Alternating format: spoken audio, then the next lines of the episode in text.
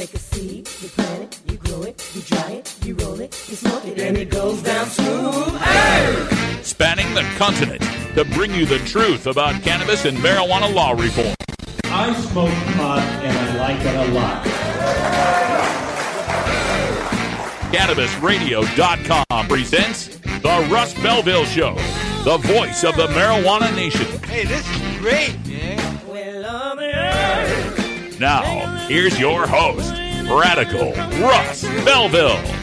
Good day, tokers and tokettes and non toking lovers of liberty. It is Thursday, September 1st, 2016, and it's got to be 420 somewhere in the world. How are you doing today?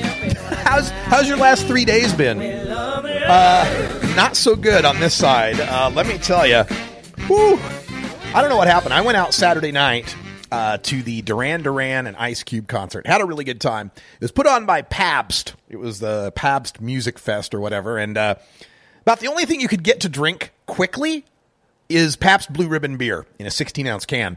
Uh, you could stand in line if you wanted something else, but they had all these uh, Pabst girls running around with the, you know, just case uh, uh, like a like a cigar girl, right? But running around with, you know, uh, Pabst Blue Ribbon beer. So what do you know? I end up drinking three or four of those and had a good time, but God, the next day I was just wrecked, and I've been wrecked from Sunday through yesterday. Uh, it was mostly the worst was Sunday and Monday though. Oh my God, uh, cramps and and couldn't think and I couldn't sleep. You know, cramps would wake me up in the middle of the night, and I diarrhea and no appetite. Oh my God, I've lost 15 pounds, people. I, I literally lost 15 pounds over this thing. So, um, uh, I've, I've been wanting some sort of diet plan, but I'd rather have one that's not so painful. My God! but I'm back. Thanks for uh, thanks for your patience. Thanks for waiting for me, and for all of you who sent well wishes uh, along the internets. Thank you for that as well. Uh, one of the one of the downsides of being an internet content production machine is that occasionally the machine breaks down and needs some maintenance, and uh, I'll take better care of myself. Thank you for all those suggestions as well. I'm doing the best I can. All right, let's get to the marijuana because my God, while I was out, there was a whole bunch of big stories that we've got to cover. Uh, coming up in our cannabis radio news, we got some headlines for you uh, to wrap up what's gone on in Montana, where their medical marijuana uh, dispensary system is over, and where Phoenix, in Phoenix, Arizona, the, we are going to be voting on legalization. It's finally official. Little Rock, Arkansas, they got two medical marijuana things on the ballot. We'll tell you about that. Denver NORMLs come up short in their campaign for pot lounges, but pot lounges aren't over yet. And we've got a bad cop in New Mexico to tell you about. Can't wait to tell you about that one. Also, in our behind the headlines segment, we'll get into more detail on that uh, decision by the Ninth Circuit U.S. Court of Appeals which is, deci- which is decided to affirm earlier rulings, uphold earlier rulings, that medical marijuana patients cannot buy guns or ammo. Even though they have a Second Amendment, apparently does not apply to sick people. So we'll tell you all about that coming up after the uh, headlines. Then after the uh, 420 break, we'll get into some drug war data mining where my favorite data mine has been updated. The National Survey on Drug Use and Health. The latest figures are out. And these figures, once again, show that all these fears that the prohibitionists put out there about the terrible things that are going to happen if we legalize marijuana are just not happening. That's coming up in Drug War Data Mining. At half past, we got an activist agenda. I'm excited about this interview. We've got Norman joining us from weedblacklist.com. You may have heard of them last week uh, issuing the report that a large majority of the reviews, the dispense reviews on the site weedmaps.com, are fake. And we'll ask Norm about that and how they figured out what it really means. In the Radical Rant today, we'll explain how medical marijuana is not legalization. If these Ninth Circuit examples and other examples aren't enough to show you that medical just doesn't go far enough, I'm going to tell you why. Then in hour two, we've got a look at the price of weed in the legal states continuing to drop. We'll tell you how far. We'll also, in hour two, talk about some new data on marijuana and the workplace, once again, discounting the fears of the prohibitionists.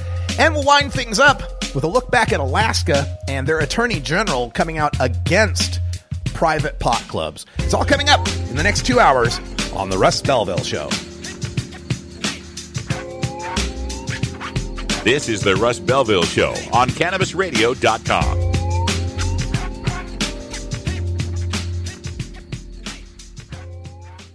Cannabis use isn't the only thing growing. So are we. Grow with us. CannabisRadio.com. Great websites today need expert web design and development and need to be e-commerce ready and mobile friendly. But building a marketable and profitable website can be an uphill climb. Ready to make your new website or replace your existing website?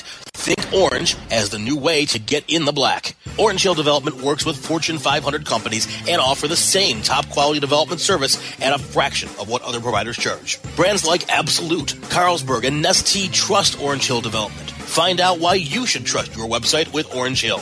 Contact Orange Hill for a consultation today at orangehilldevelopment.com.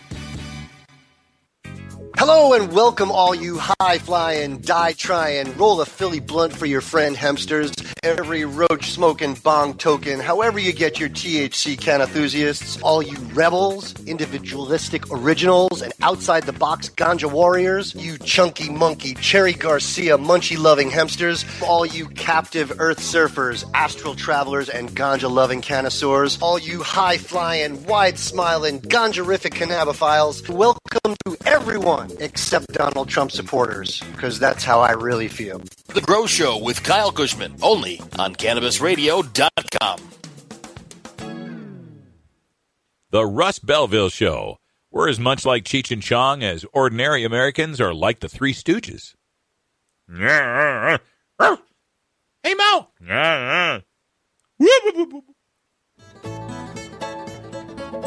Are you playing an acoustic guitar but want to be louder without an amp? Try a resonator guitar. The fingerboard extension has National Resophonic and other resonators, square necks and round necks. Stop by the fingerboard extension downtown Corvallis at 120 Northwest 2nd Street today or check out its inventory on the web at fingerboardextension.com. Go wild hog in the woods.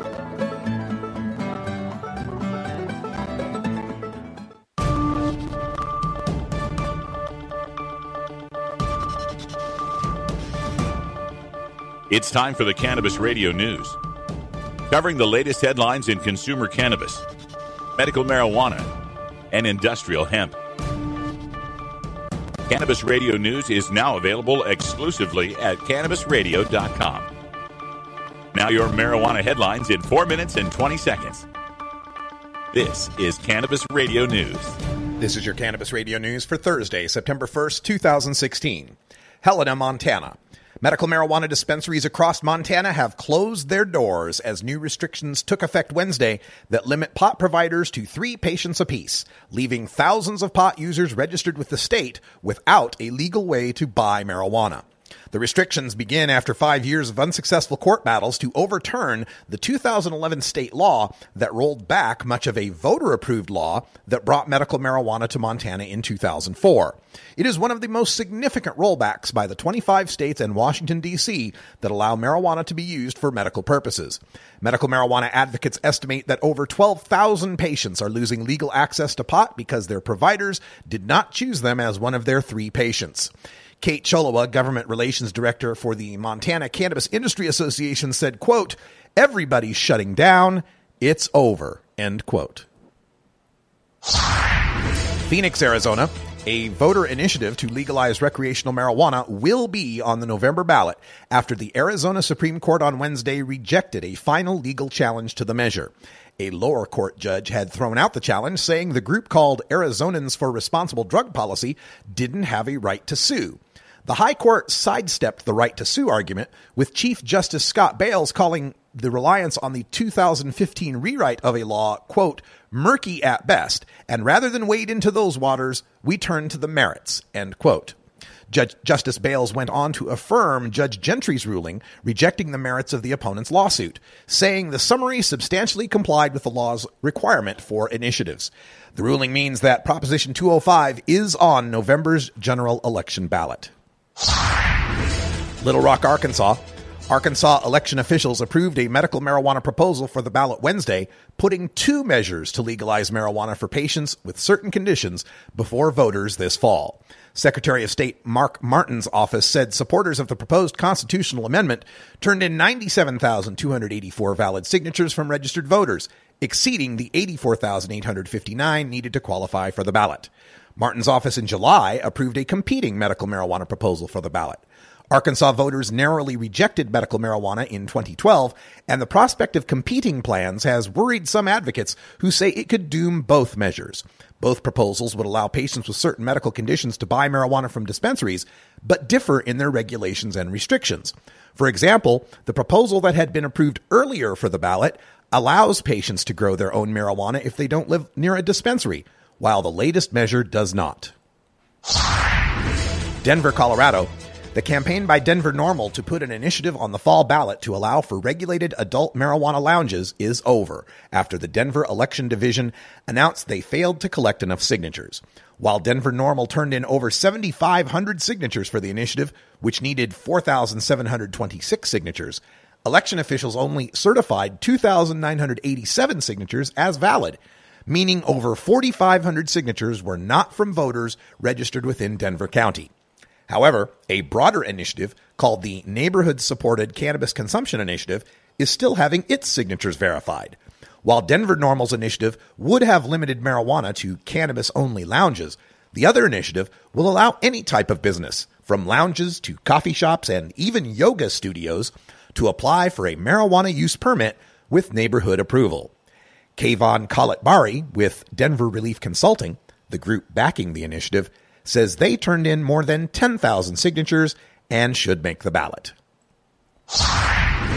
Grants, New Mexico.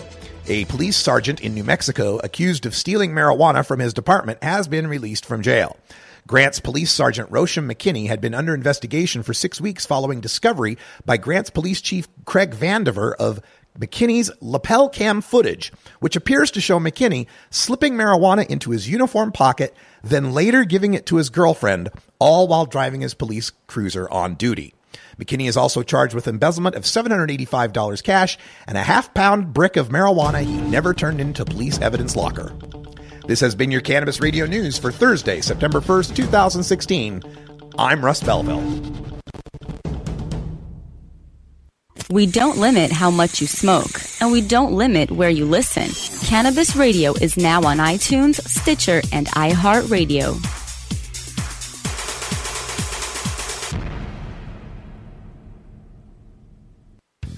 The cannabis industry is growing. Business is booming. And as new opportunities arise in newly legalized states, each market is getting more competitive. Today, it takes more than just being a good grower. Do you have the resources to market and handle this ever changing business landscape? Let Canna Management Corporation help you grow your canna business with our vast resources and experience to make your business a fully functional service company. Financial management, HR, sales, marketing, efficiency, and more. CMC has the experience and the expertise to improve your business and help you better meet the demands of your clients and customers. Call Canna Management Corporation and let our team get you ready to grow. 415-269-8015. That's 415-269-8015. Or visit canna-management.com. NORML stands for Responsible Adult Cannabis Use. If cannabis use is causing problems in your life, consider taking a break or seeking medical assistance. Consider ceasing cannabis use if you have a family history of mental illness. Don't drive or operate heavy machinery while impaired by cannabis use. Cannabis use is not without risks, even though the risks may be far less than those posed by legal drugs. The Russ Belville Show reminds you to never smoke and drive impaired. Hang out for a while and share. Hey everybody, it's Radical Russ here from 420 Radio, inviting you to be like me and get your ink done at Lucky Horseshoe Tattoo, Fort Worth's most female-friendly, clean, sterile, awesome tattoo shop. Thomas and his crew are true artists who can design you a custom piece or use a design you bring in. Lucky Horseshoe Tattoo also offers all styles of tattooing as well as piercings and all-around fun. In the DFW area, stop by Lucky Horseshoe Tattoo and tell them Radical Russ sent you. Trust me, it'll feel awesome. The world of cannabis is evolving at a frenetic pace.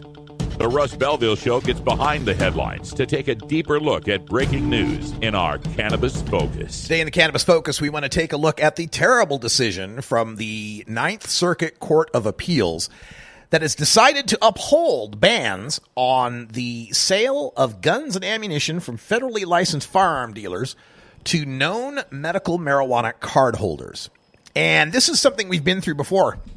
Here in the state of Oregon, we had sheriffs in southern Oregon that were refusing to issue concealed handgun permits to medical marijuana cardholders, citing the 1968 Gun Control Act, which says that federally licensed dealers cannot uh, sell or transfer arms and ammunition to known abusers of Schedule One substances. And the guidance from the uh, Department of Justice since 2011 has been that, hey, if you got a medical marijuana card, that's evidence enough that you are an abuser of a Schedule One substance. Now, when these cases came up in Oregon, some of our best Oregon attorneys, Leland Berger and John Lucy, fought this all the way to the Oregon Supreme Court. And the state of Oregon decided that we were right, that having your Second Amendment right should not be uh, lost because you get a medical marijuana card. But this Ninth Circuit decision looks to imperil that Oregon Supreme Court decision because the Ninth Circuit of Court covers Ninth Circuit Court covers the nine western states that include California, Washington, and Oregon. Not Colorado. That doesn't count Colorado. They're, I think, in the 10th Circuit. What had happened is there was a woman in Nevada who tried to buy a gun in 2011 after she got a medical marijuana card. And the gun store said, no, not going to sell it to you because, you know, uh, you've got a medical marijuana card. We can't sell to known abusers, blah, blah, blah, federal rule. So she sued because she said she's not a marijuana user. She says she obtained a medical marijuana card as an expression of support for marijuana legalization. Let me call bullshit on that. Uh, I don't believe that for a second. I don't know whether that uh, matters as far as what the court's decision was, but that sounds like a bit of bullshit to me. But uh, she challenged this uh, rule by the Bureau of Alcohol, Tobacco, Firearms, and Explosives from 2011. And in a 3 nothing uh, decision, uh, not the full uh, court, just a panel, uh, said it was reasonable. 3 0, they said it was reasonable for federal regulators to assume a medical marijuana card holder was more likely to be using marijuana. And in addition to that, they said that marijuana use could, quote, raise the risk of irrational or unpredictable behavior with which gun use should not be associated, end quote. Now, if you want to go get a 12 pack of Budweiser, head out in the hills and shoot some cans up, go right ahead. But no, not your medical marijuana. That could make you risky. So the uh, there needs to be more consistency on this. Obviously, he the attorney for the, is is going to appeal this to the full bank of the uh, uh, circuit court, a full panel, and if he doesn't get relief there, wants to take this all the way to the Supreme Court. But I, I the other part of this that's frustrating is that the, the, the Ninth Circuit when she made her constitutional challenge, she's saying, "Well, look, I got a Second Amendment right to a to to a firearm," and this is where the the the, the wording of the Second Amendment is going to get is going to get some gun uh, uh, advocates upset, and it's because the Second Amendment protects the right to keep and bear arms. Nowhere in the Second Amendment does it say you have a right to buy them or sell them, for that matter. And that's what this Ninth Circuit is relying on. They actually, in their decisions, in their decision, said that this was not abrogating her right to keep and bear arms because she already owns some guns. And since she already has some guns, nothing's stopping her from keeping and bearing those. And there's no right to go buy more. And therefore, that 1968 Gun Control Act that says he can't sell to Schedule One drug users doesn't uh, doesn't have any bearing, doesn't have any uh, weight at this point. she's she's out of luck because she already owns a gun, and there's nothing in the Constitution that grants you the right to buy one. Now, my colleague Anthony Johnson at WeedNews.co has written a great piece on this called "NRA Where Art Thou," questioning why the country's largest gun advocacy group that always complains that someday the government is going to put together a list of people and confiscate their guns and take their rights cannot see that that is exactly what a medical marijuana patient registry has now turned into.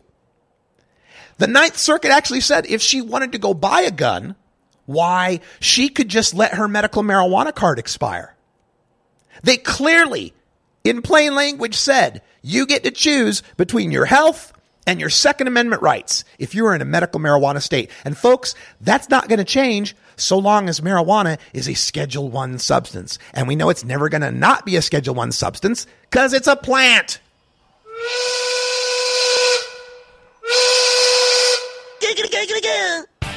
What's so frustrating about this is that who needs a firearm for self defense more than a medical marijuana patient?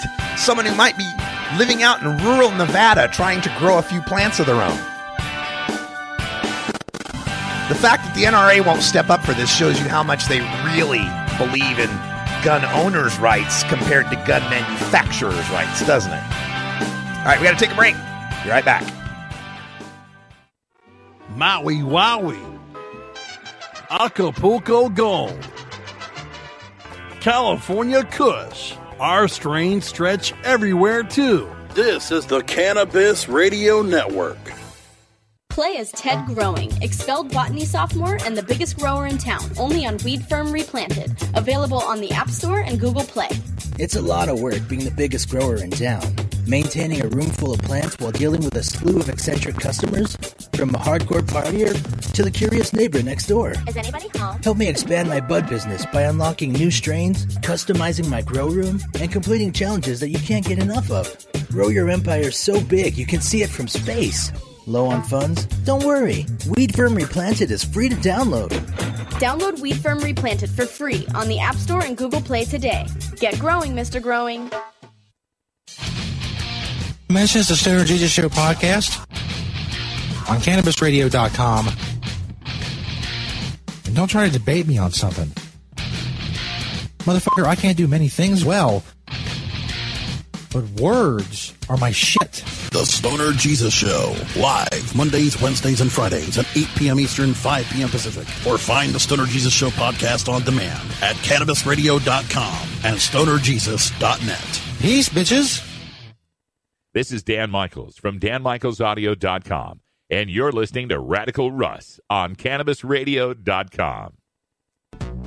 When you are starting up a medical cannabis business, you want a fired up lawyer who understands the needs of cannabis consumers. The law office of Lauren Vazquez is your fired up lawyer for the cannabis industry. Visit her website, fireduplawyer.com, or call 1 855 MMJ Laws for more information.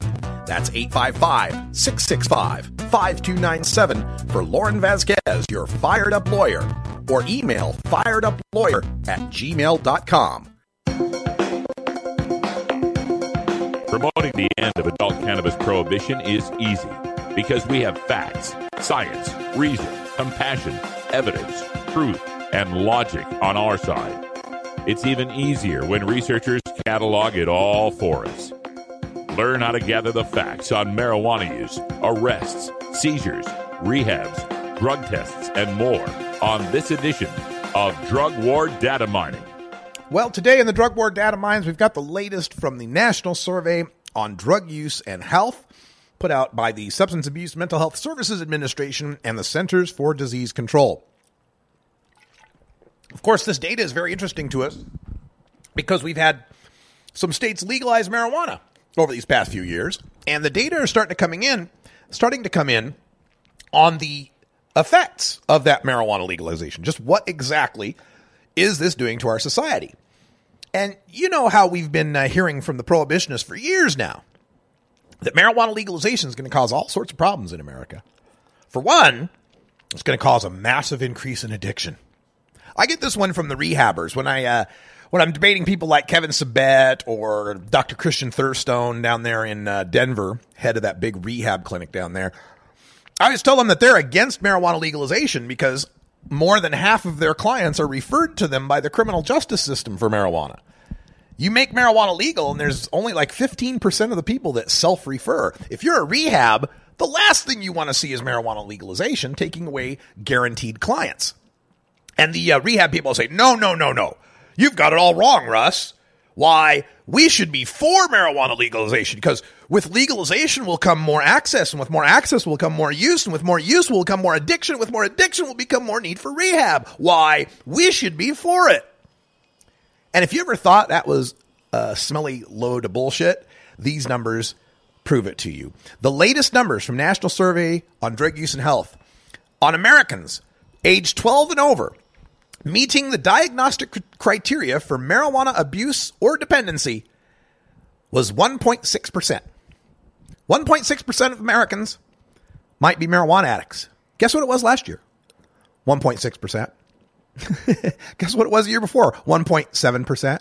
So on 2012, it was 1.7%. Two years after we've legalized in a couple states, fewer people, fewer people are meeting the diagnostic criteria for abuse or dependence. In fact, that's the lowest number it has been in the past 15 years. It was as high as 1.9% back in 2004. The greatest decreases? Wouldn't you know it? Teens went down 37%. Young adults went down 18%. But but wasn't legalization supposed to lead to a rash of teenage pot smokers? Bunch of these kids that are going to be dropping out of school and having problems and losing 8 IQ points? Apparently not. Legalization has brought the de- abuse and dependency rates down for teens 37%, for young adults down 18%, for 26 and older hasn't really changed. What's that I say? Legalization made things better for kids and kept things about the same for adults? Amazing. Now, there's some other uh, data in here that's interesting.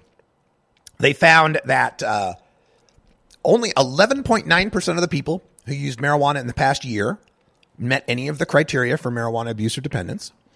That number is down 30% since 20, 2002 when it was at 16.7%. That's right. Relatively rare and getting rarer the more we legalize. 11.9%, a number that was as high as 17.5% back in 2004.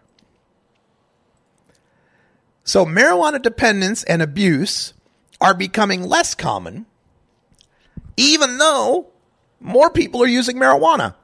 Past month marijuana use is up 35% since 2002, increasing from 6.2% in 2002 to 8.4% in 2014. Rates of use increased among every group except teenagers. That's right. Marijuana legalization caused more adults to smoke more pot more often, did not cause any more of them to seek rehab, and found fewer kids having access, fewer kids needing rehab, fewer kids exhibiting marijuana dependence. Now, this is not just one study that's saying this. There's numerous studies that are showing the marijuana use is staying the same or going up among adults, especially those over 50. But the attendant harms that were promised for that are not materializing. We have uh, data here that show that heavy marijuana use, this is when they're talking about me, daily or near daily use. Heavy marijuana use did increase sharply. About 2% of Americans were daily users in 2002. 3.5% of us are daily users in 2014. Now, yeah, I can tell you that from personal experience. When I was living in Idaho, I was much less of a daily toker than I am living in Oregon with pot shops on every corner. Sure. And I'm an adult. I'm the person who should be granted that liberty to smoke marijuana. What happened with the kids, though? Daily or near daily use among 12 to 17 year olds fell from 2.4% in 2002 to 1.6% in 2014. So once again, we find a situation where legalization is leading to more access for adults, more use by adults, but that access and use is not translating into problems. It's not translating into uh, dependence.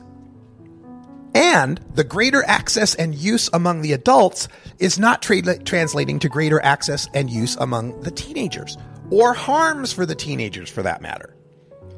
Everything the prohibitionists have been telling us would go wrong from legalization is not turning out to be true. How much longer can Project SAM, Kevin Sabet, and the rest of those guys keep up the facade? Year after year, the data keeps showing them that they are wrong. All right, we're back with our interview. WeedBlacklist.com on the WeedMaps controversy right after this. This is the Russ Belville Show on CannabisRadio.com.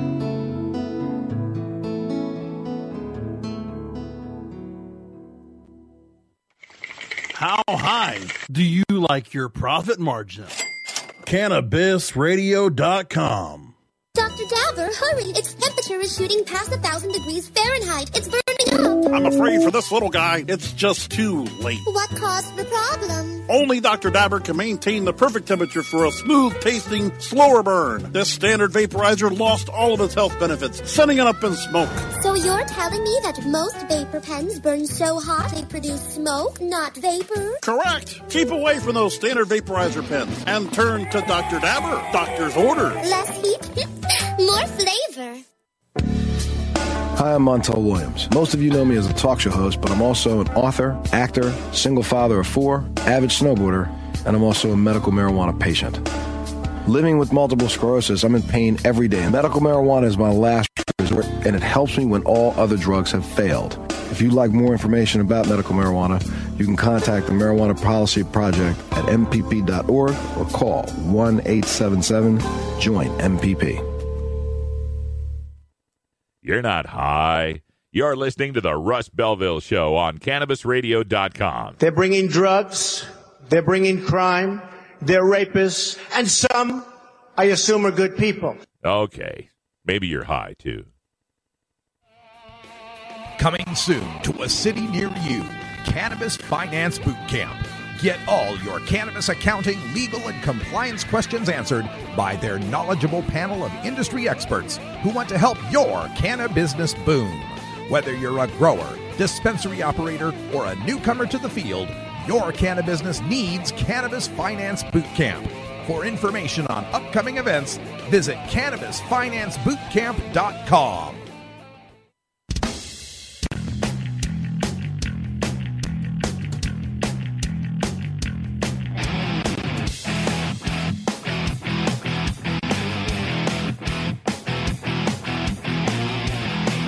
Activism begins with ACT. The Russ Belville Show features the stories of hardworking grassroots activists working for an end to prohibition in today's activist agenda.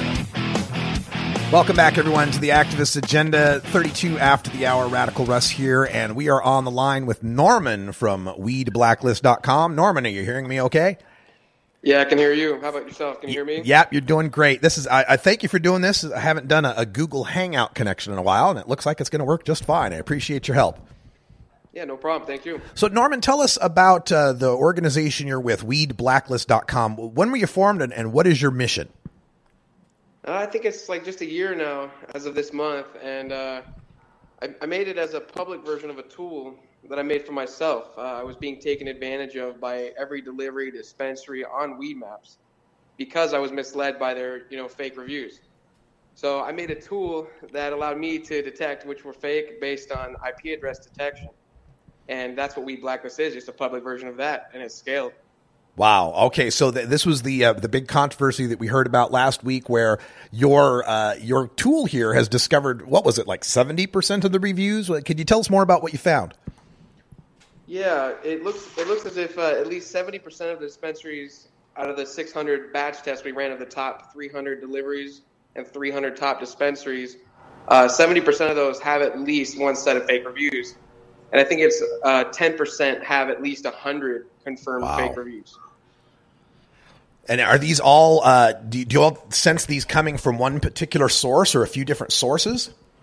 a lot of them are coming from, you know, the, the patterns show as of recently, the new models I created this week, they show that about half of them are being created by friends of the dispensary or dispensary owners themselves, meaning there's lots of IP addresses. And there's some new data that I- can't really talk about right now. Um, I'm still working on the models, but there might be some other evidence that shows other people doing it. So, you know, we, we might have another interview about that later, but Yeah. uh, right now, I can just confirm that it's happening by lots of people. Okay, okay. So uh, this, of course, uh, made a big splash in the marijuana industry because a lot of people, uh, a lot of these dispensaries rely on WeedMaps, and a lot of people rely on WeedMaps to find uh, information about this. For someone who's just, you know, who hasn't got this tool and is just looking at any website for that matter, what are some of the signs that tell you that this is a, a fake? Um, well, on WeedMaps, for example, a lot of the reviews are duplicates, meaning you can see it's it's someone posted the same title and body, you know, hundreds of times. And so when you have the IP address detection mixed in with that, it ends up pulling, you know, greater counts. So that's how someone could see it themselves. Um, but you know, really, it's also about the usernames. People who are doing these reviews don't spend a lot of time on their username formats. You know, it'll be you know a name and a couple random numbers.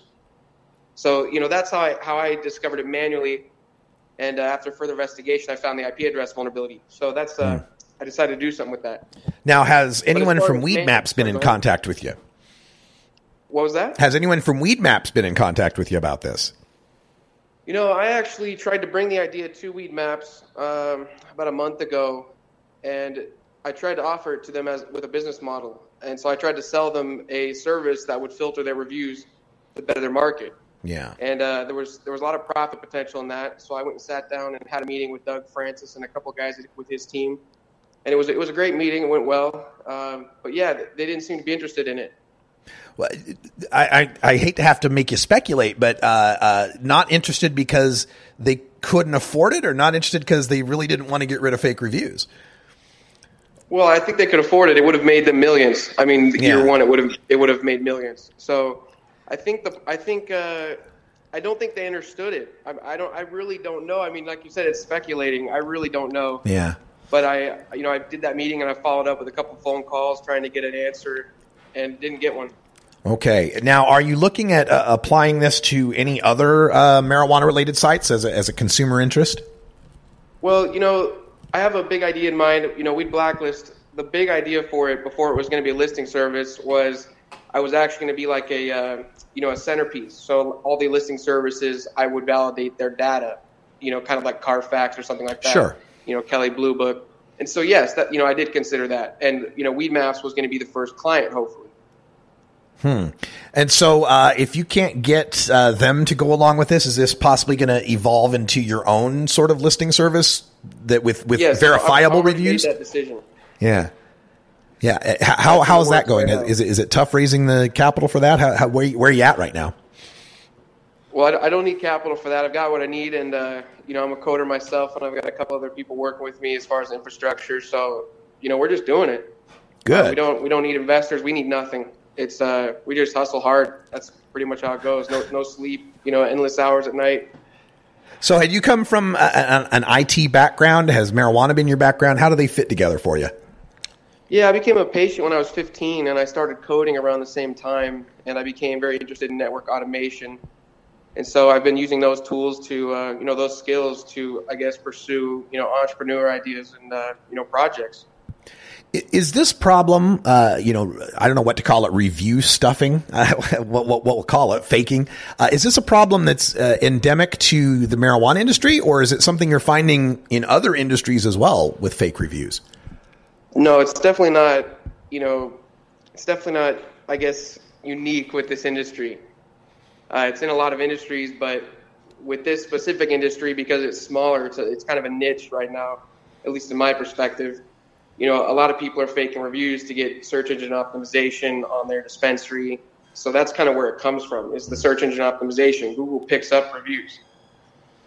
Gotcha. So, uh, so we know that we're getting some fake reviews. Um, do we have any any evidence of there being a you know a, a coordinated system of this of, of people actually you know paying for this? Uh, any of the dispensary owners that have been caught doing it?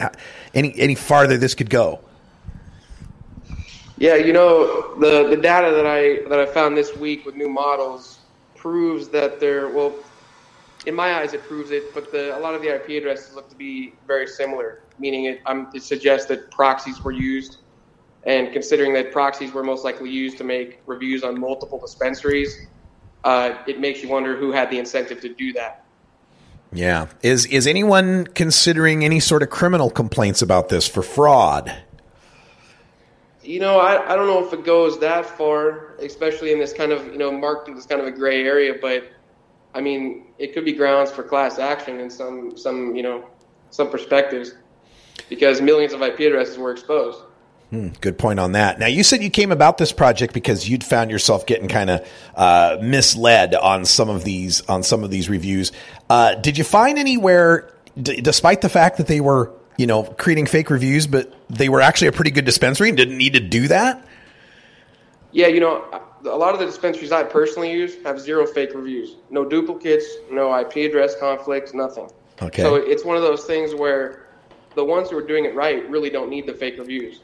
If that answers your question. Yeah, yeah, it does. And so, uh, does your site weedblacklist.com keep a list of who's doing it right, the ones that you didn't find fakes from? No, it doesn't. Uh, for legal reasons, I didn't. I didn't think that was a good idea. Yeah. But that was the original intention. I had to modify that idea to uh, be respectful to WeedMaps. You know, that was. I think anybody who looks at my website will see that that was at least a priority. Wow. All right. This is uh, remarkable. And you and was this just you doing this on your own? Did you have any help on this? Yeah, no, it's just me as far as development and everything. And I, I've got a now I have an infrastructure guy who helps me with you know scaling servers and everything. So yeah, just you know three people right now. Hmm. Fantastic. I, I love these stories where, you know, some enterprising young person just has an idea and takes it to fruition. And I love what you're doing here to help us cannabis consumers out because I, you know, I, I read those reviews from time to time as well. And, and how are you supposed to know whether it's a, a real or a fake or who's putting that in there? So uh, it's an amazing public service that you're doing. Are there any other projects you're considering on that, considering working on in the cannabis sphere that uh, are a little different than this at all? Well, you know, not right now because this is kind of right up my alley. I haven't thought of, I haven't really thought of much else because everything. I don't want to do something that's just generic. Yeah. I mean, even even the listing service that seems generic, but I found a, a unique way to present it to the patients. So, Yeah. you know, I, I like to do unique things, but you know, I, this security aspect is right up my alley. So that's kind of why I'm focusing on it. Yeah. The scaled abuse. Do you see any? Um, is there any attention given given to this uh, by the politicians in California? Uh, I know they've got you know that Prop 64 on the ballot and legalization's coming, and they're going to have all sorts of advertising restrictions and such. Is is there any uh, political will to address this as a problem, or are they just going to kind of let it sit? I honestly have no idea. Yeah. You know, I, I would just be speculating. Yeah. I, I honestly, I think a lot of people look at this as not not being that big of an issue, but the you know the patients and the consumers and the dispensaries who are being misled, or you know the patients are not being treated right. I think they they have the biggest concern. I don't know if uh, there's any legal you know ramifications there. Hmm. Okay, so we'll have to follow up on our side. But uh, Norman, this is an amazing story that, you, that you've brought to us because uh, I think this is the first time. You know, we're starting to see. You know, we had our first uh, pesticide lawsuits, and we had our first. Uh, you know, we're, we're getting the firsts of all these different uh, uh, landmark types of cases that are coming around, and the idea of getting you know quality data, quality reviews, being able to trust what we read uh, when it comes to these dispensaries, especially as more and more people, as legalization happens, more newbies are going to be coming into this. More people that ha- haven't a clue, and we don't want to start them off on the wrong foot. I, I really appreciate what you're doing, Norman. Uh, tell our audience, if you can, any of the websites or contact information you'd like to get out there. Yeah, so my website is weedblacklist.com, and uh, my email address, or you can email support at weedblacklist.com. And uh, right now, the website, uh, because the IP address vulnerability was patched on WeedMaps, the website currently runs uh, reports that detect duplicate reviews, so you can see um, you know ratings based on that. And uh, that will shortly become a listing service, and it'll be the first listing service that puts the patients first and also secures the dispensaries. That's awesome. Weedblacklist.com. So people will just be able to type in their local dispensary and it'll pull up the information you have. Yeah, they just copy the link off WeedMaps for whatever dispensary they want, paste it in the box on the website, and they get instant data. Well, not you know, it's not instant. Depends on the number of reviews, because the, every report is fresh. But you know, in a couple minutes, they've got data that they can use to make an educated decision. Wow, that's great, great stuff that you're doing there, Norm. Thank you so much for joining us here on the show and telling our listeners about that. And uh, good luck with your future endeavors. I really hope this uh, takes off for you. Hey, thanks for having me, Russ. Yeah, you betcha. Thank you so much. Norm uh, from weedblacklist.com. Encourage people to check that out on the net because, uh, like I said, we need to have some consistency here. We need to have reviews that we can trust. And there's going to be so many dispensaries and so many new recreational cannabis shops out there. It's going to be impossible for any one person to keep track of what's good, what's bad, especially as you travel. You're, you're in a new state. You want to head somewhere and get some decent medicine, get some decent service. You want to know that when you're looking at something on WeedMaps or any of these other sites, that you can trust that it's an honest review, that it's a real consumer review. And WeedMaps and the rest of you guys out there in the industry, you really need to consider about having verifiable reviews. You know, think like Yelp or something like that. Your business model can't last very long if everyone thinks that you're defrauding them. All right, we're back with the radical rant right after this, explaining why medical marijuana is not legalization.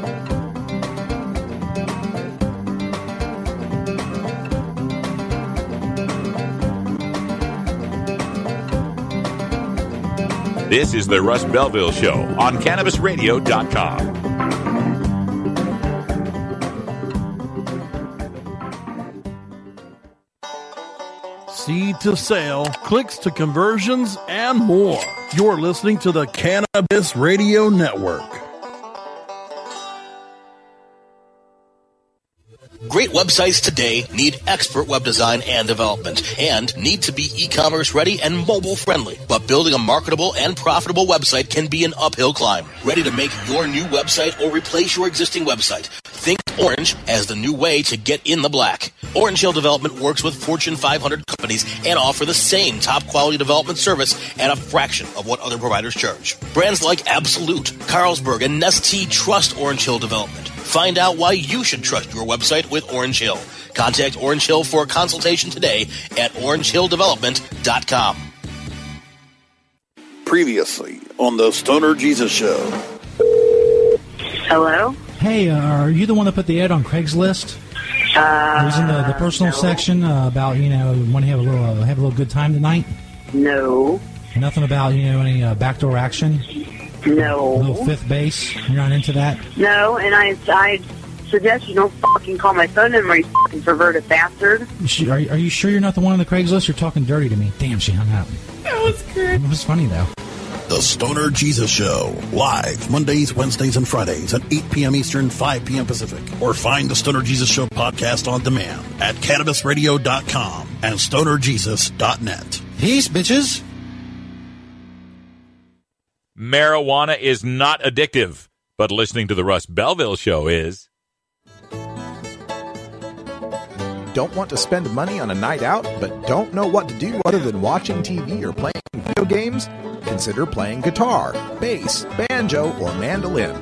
The instrument will give you hours of entertainment with friends with minimal expense. Stop by the Fingerboard Extension downtown Corvallis at 120 Northwest 2nd Street today or check out its inventory on the web at fingerboardextension.com.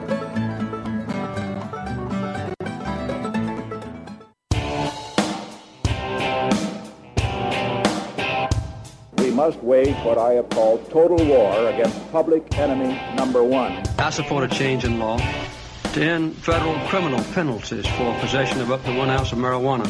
That marijuana, pot, grass, whatever you want to call it, is probably the most dangerous drug. Some think there won't be room for them in jail. We'll make room. I experimented with marijuana a time or two, and I didn't like it and didn't inhale. And one major responsibility is to encourage people to use less drugs. Entirely legitimate topic uh, for debate. Radical Rant. Earlier in the show, we discussed the Ninth Circuit U.S. Court of Appeals decision that uh, federal firearms dealers do not have to sell guns or ammunition to licensed medical marijuana cardholders. Using the 1968 Gun Control Act as the excuse because it forbids the selling of any drugs, tr- the selling or transferring of any guns or ammo to any known abusers of Schedule 1 substances. And of course, as far as the federal government is concerned, marijuana is a Schedule 1 substance of abuse. To hell with what your state says. And a lot of people are reacting to this uh, in the cannabis community quite angrily. The idea that you have to choose between your Second Amendment rights and your health care is offensive to us. Nobody's taking the guns away from people. that are, you know, prescribed oxycodone, for example. But for me, I could see no other way the court could decide on this case. And what we're looking at here is the legacy of Harry J. Anslinger. Harry J. Anslinger, of course, the first uh, head of the Federal Bureau of Narcotics. You could think of him as our first ever drug czar. He served from 1937 to 1962. And Harry J. Anslinger, as evil as he was, and he was evil, folks, he, he uh, chased Billie Holiday down to her deathbed of heroin and, uh, uh, you know, handcuffed her to her deathbed, basically. He's, uh, read about Anslinger and Billie Holiday someday. We'll talk about that. But Harry Anslinger is a very evil man, but despite that, a very intelligent man, very smart man from the perspective of politics and policy.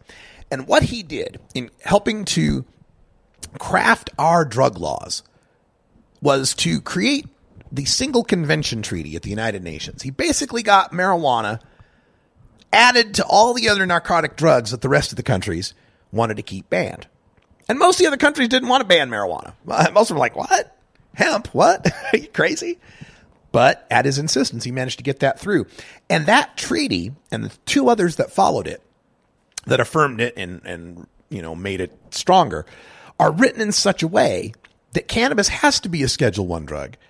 If you're a country that signed this treaty, you have to control it in that way. It has to be either Schedule One or Schedule Two. In in our terms, it's different terms in other countries. And our U.S. Constitution, as Anslinger very well knew, declares that treaties that we sign are the supreme law of the land. So we have to have the drug laws we have because of the treaties we've signed, unless we want to sign out of that treaty. And so our drug laws are, are set up in such a way that cannabis is always going to be a Schedule One substance. Because our system, as we learned with the DEA's rejection of the rescheduling petition, is that we've got a situation where we're trying to fit a leaf shaped drug through a pill shaped hole.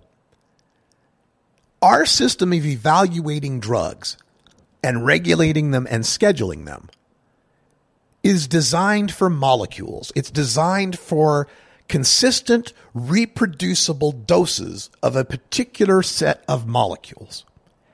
And cannabis is never going to be that. Cannabis is never going to be a consistent, reproducible thing that you can put through double blind, placebo controlled studies that the FDA wants. Because every cannabis plant is different. Hell, you can get two different buds off the same cannabis plant and end up with different numbers in the lab. So there's no that right there, right out of the gate, by definition, it cannot cannabis cannot make it through. It cannot run this race. You might as well be asking an ice hockey player to slam dunk a basketball. Might be great at ice hockey. it's not his skates aren't going to do him any good on the hardwood. Cannabis may be a great medicine, but it's not going to do us any good trying to get it through the FDA's regulatory process. It's not built for plants. Cannabis, of course, should not be scheduled at all. Cannabis should be in that same legal domain as alcohol, which is not scheduled at all, but actually could be. Alcohol is a re- reproducible, consistent dosage type of thing that could actually be in the schedule. But of course, alcohol is culturally accepted, and nobody ever thought to put it in the Controlled Substances Act. Hell, they'd already learned their lesson from that uh, alcohol prohibition they tried in the 30s, right?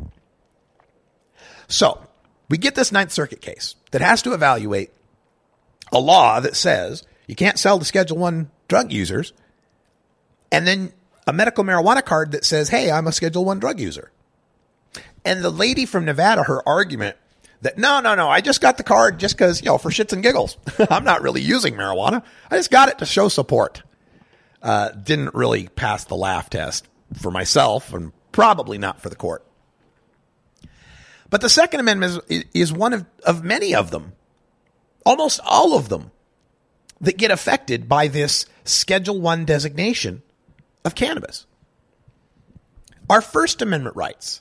We have the First Amendment freedom of religion, but I have numerous, numerous fans who are religious adherents that use cannabis as a sacrament who complain that the natives get to use ayahuasca or they get to use peyote thanks to the Religious Freedom Restoration Act of 1993. And what that did is it said, now, you know, the First Amendment, of course, says the government shall not uh, make any laws respecting or uh, uh, promoting, uh, promoting or abridging the freedom of religion. We all have the freedom of religion, but what these uh, 93, uh, the Rest- Restoration Act does is it sets up a test for the government where you have to weigh it on a scale, right? You have to say, well, the government has this compelling interest to bust people for drugs because the government's job is to uphold the law and we have these laws against drugs. So the government does have an interest in busting people for drugs. But on the other hand, people do have a right to their religion. So we have to balance it off. And we have to say, is this the least restrictive way that we could accomplish the government's purpose? Is this really necessary? Is there a different way we could do this? And here's what it boils down to. For the guys using the ayahuasca or the peyote, letting them have their freedom of religion doesn't really stop the government from waging the drug war. Because not a lot of people use ayahuasca and peyote, and they're not drugs of addiction or, or constant use, right? You use them for ceremonial purposes, religious purposes, once or twice a season, maybe, right? Uh, not often at all. So if we let them do that every now and then, a few Indians every now and then, we let them take their little magical trips, it doesn't stop the drug war because we can identify those guys pretty easily and not a lot of people use those drugs. But when it comes to cannabis and they try that same balancing test, what they find out is, hey, a whole lot of people like cannabis and they like it all the time. If we let them start using religiously, everybody will claim they're using it religiously. And then we'll never be able to bust anybody for pot because, well, that will show that uh, they'll just say that they're religious. And since half of the arrests on the war on drugs are for pot, you've just destroyed the government's ability to wage the war on drugs. So, I guess in summary, the problem with cannabis is it's too popular. God told you to use a sacrament that was far too popular. Should have picked one of the less popular ones. that's that's what the argument comes down to. And again, because of that Schedule 1 designation. Because of that Schedule 1 designation. There's no problem with any of the Catholics that want to drink wine or even give it to their kids as young as 7 years old, so long as it's for a sacramental purpose. So many of our other rights are taken away by this drug war, this this uh, you know, drug testing, you know, busting us and judging us by not by the content of our character, but the content of our piss. And none of these things I'm talking about your Second Amendment rights, your your religious rights, your uh, freedom from uh, unwarranted search and seizure, your uh, freedom to not incriminate yourself. So many of these rights do not get fixed by medical marijuana. In fact, medical marijuana continues to kind of underscore the fact that it's illegal. Only through legalization do we start to affect these, and that's not going to happen immediately either. Just like we found, the Ninth Circuit Court here is going to start taking away the Second Amendment rights of lawful cannabis users in Oregon and Washington, California, Nevada, places with medical marijuana, Hawaii, Alaska. And of course, you won't hear the NRA say anything about this. Don't uh, hold your breath waiting for the NRA's Wayne LaPierre to come on your TV and say, My God, there's a, a government list and they're taking people's rights away from it. They're taking their gun rights if they're on this government list. Yeah, funny when it's a medical marijuana patient registry. NRA's got nothing to say about the big bad government list, huh? Yeah, we have to register you if you've got nausea and you want to smoke a joint. But if you want to buy a whole bunch of automatic weapons, don't register. Oh my God, that's the worst thing ever. so much we have yet to do. So never think that this day is the last one. We will be fighting legalization battles until I die. There's a lot to unravel. Harry J. Anslinger had 25 years to set this shit up. Hey, stay tuned for hour two. I'm Radical Russ. For everyone here at Cannabis Radio, take care of each other, tokers.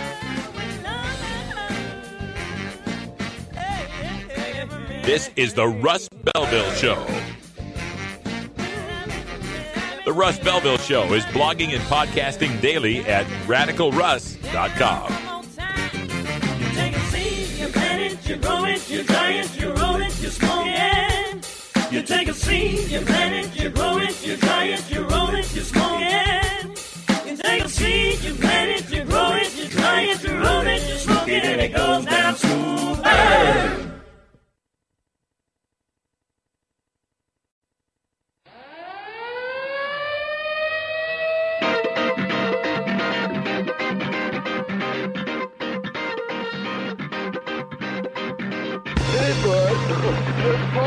It's time for Toker Talk Radio, the voice of the marijuana nation. What are you people? On dope? Where you can toke. I inhale uh, frequently. Or you can talk. I experimented with marijuana and didn't inhale. Or you can toke and talk. 10 federal criminal penalties for possession of up to one ounce of marijuana. While we talk about toke on Toker Talk Radio. So, by the way, when it comes to pot, you know, if you're 40 years old, you live in a log cabin in Oregon, you got 12 giant pot plants in your backyard, have a ball. Live from beautiful Portland, Oregon at Rolla J Studios.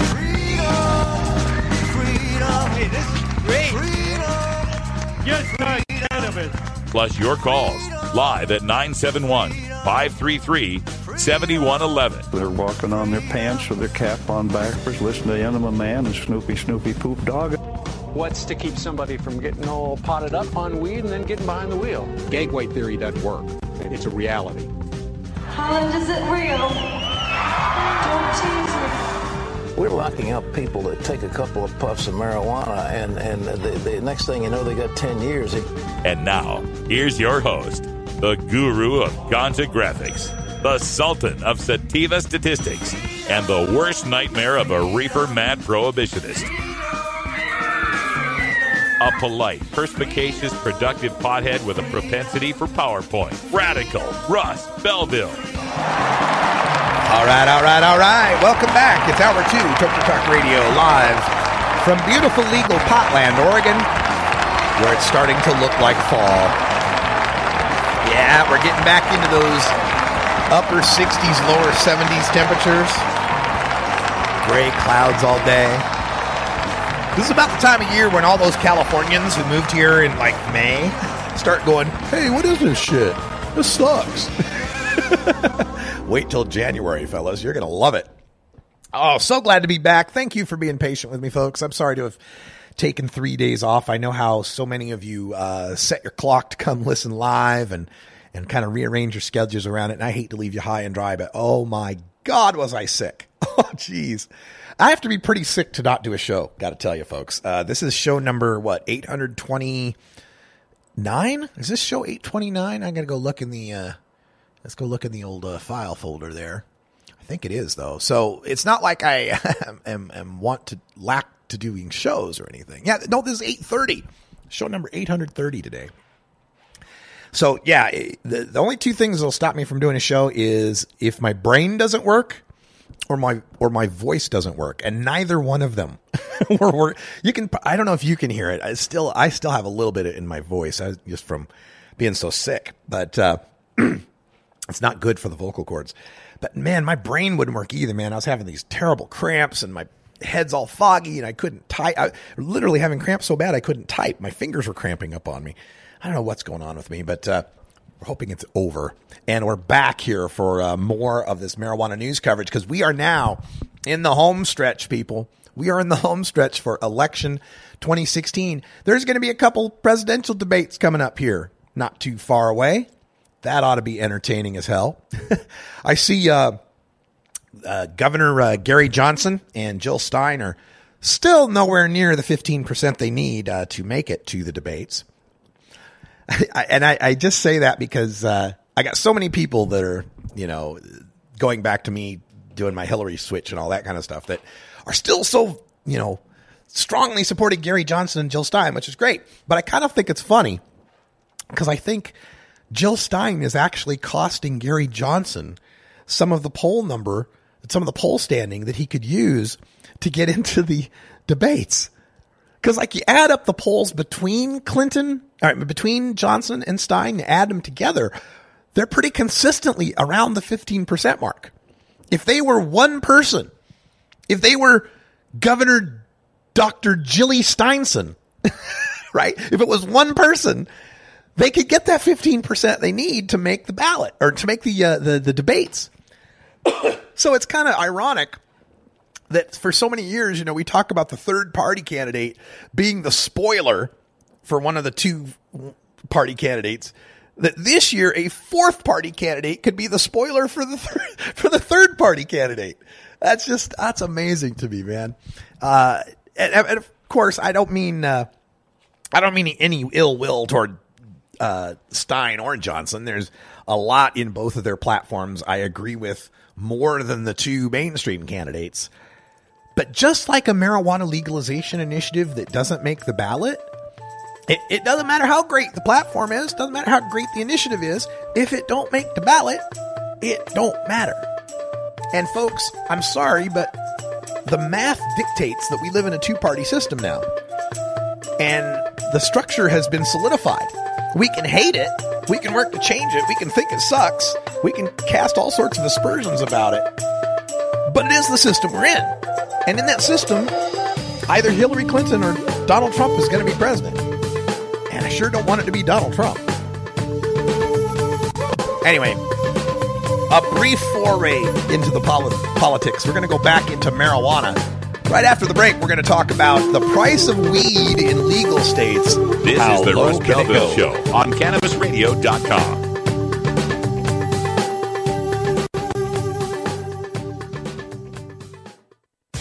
Every strain, every sale, every medical study. Keep it right here on the Cannabis Radio Network. Cash? Sorry. I don't carry around cash. And I don't want to use the ATM and pay surcharges. You don't need to carry cash. Haven't you heard about PayQwick? Okay, tell me about PayQwick. It's the safe and easy way to pay. It works just like your debit card to securely pay for your purchase, and it gives you rewards points every time you use it. Nice. PayQwick, the safe and easy way to pay. P A Y Q W I C K dot com. Tommy Chong is ready to cut through the smoke and change the tone of Tilk Radio. You're going to be a great granddad. Pretty cool. Morgan is Rae Dawn's son. Uh, Morgan and his wife Tracy, they've been trying to have a baby for quite some time. Did you hear what I said to Morgan? What? Do you know who the father is? The Tommy Chong Podcast, only on CannabisRadio.com. Welcome to my world. You're not high. You're listening to the Russ Belville Show on CannabisRadio.com. The Supreme Court is wrong on the Second Amendment. Okay, maybe you're high too. Hey everybody, it's Radical Russ here from 420 Radio, inviting you to be like me and get your ink done at Lucky Horseshoe Tattoo, Fort Worth's most female-friendly, clean, sterile, awesome tattoo shop. Thomas and his crew are true artists who can design you a custom piece or use a design you bring in. Lucky Horseshoe Tattoo also offers all styles of tattooing as well as piercings and all-around fun. In the DFW area, stop by Lucky Horseshoe Tattoo and tell them Radical Russ sent you. Trust me, it'll feel awesome.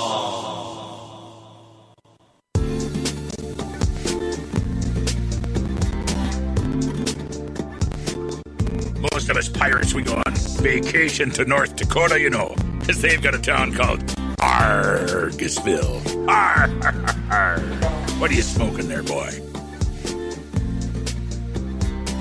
This is Dan Michaels from DanMichaelsAudio.com, and you're listening to Radical Russ on CannabisRadio.com. Welcome back, everyone. Nine after the hour here in beautiful legal Potland.